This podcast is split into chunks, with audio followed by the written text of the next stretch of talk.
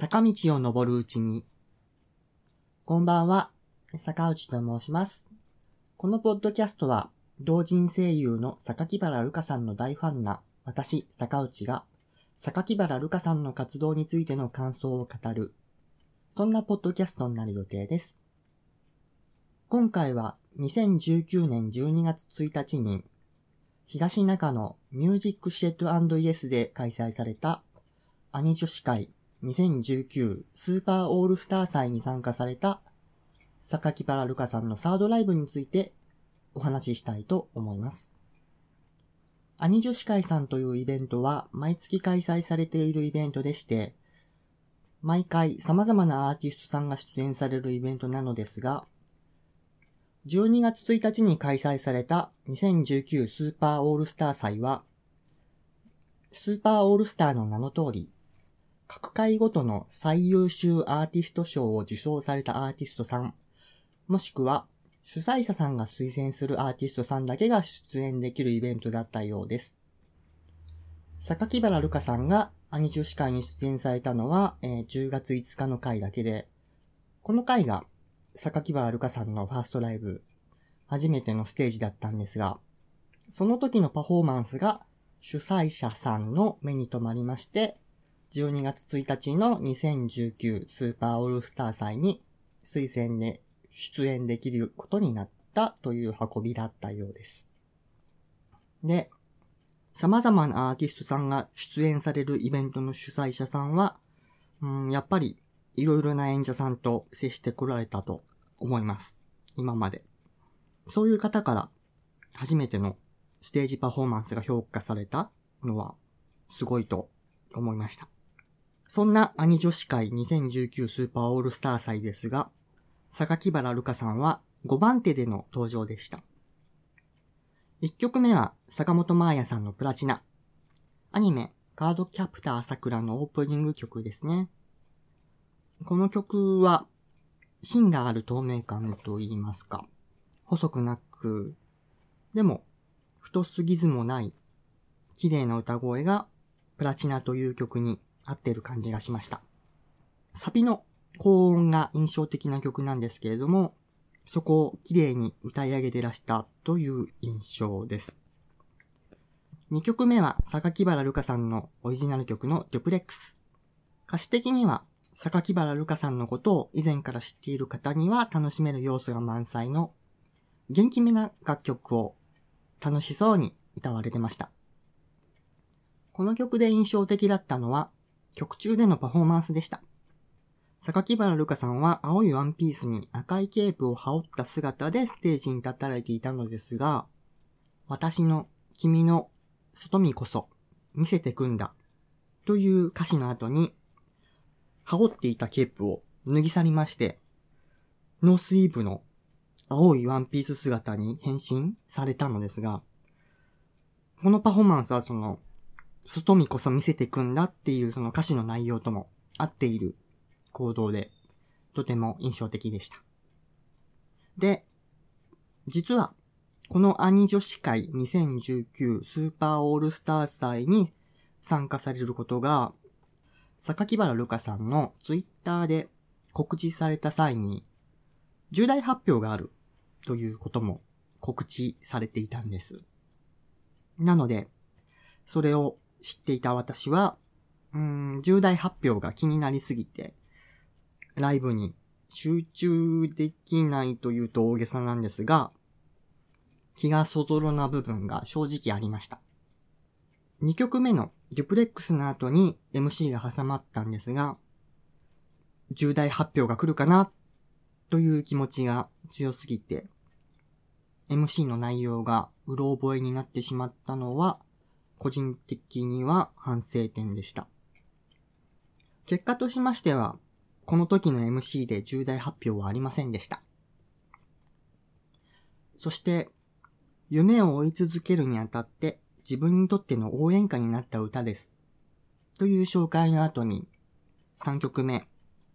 ザ・アイドルマスターの自分リスタートが始まりました。私はこの自分リスタートという曲を存じ上げませんで、初めて聴く曲だったんですが、1番を聴いて、あー、いい曲だし、うーん、何より歌詞がいいなと思いました。2番もいい曲で、うん、いい歌詞で。そして、ラストの大サビに入った時に、誰からも知られ愛される存在になる道を選んで、っていう歌詞があったんですね。で、それを聞いた時に、私は重大発表の内容を指しました。というか、うん、重大発表があると知ってから、その重大発表の中身を予想していたんですが、この誰からも知られ愛される存在になる道を選んでを聞いて、あ、その予想が当たってたな、というのを確信したというか、うん、感じでした。うん、このライブでの個人的には一番印象的な瞬間でした。で、自分リスタートが終わりまして、MC に入りました。この MC で重大発表がありました。榊原ルカさんは2019年をもって同人声優を卒業され、事務所へ所属、プロになることを発表されました。で、私の事前予想が当たっていたことがここではっきりしたんですが、ライブ後の物販で、ルカさんと少しだけお話できたんですが、予想通りでしたと伝えましたら、あその反応は坂内さんが初めてですとおっしゃってました。皆さん、やっぱり驚かれた。予想してた私でさえやっぱり驚きました。予想の通りではあったんですけど、榊原ルカさんは自己紹介の時に必ず同人声優の榊原ルカですって。同人声優って言葉を自分の名前の前に必ずつけてくる方だったんですね。それくらい同人声優ということにこだわりを持たれてる方と思っていたので、プロになる、うん、プロの道を選ばれたのは驚きました。で、重大発表が終わりまして、榊原ルカさんはステージを去られました。去ったんですが、もう一曲ありました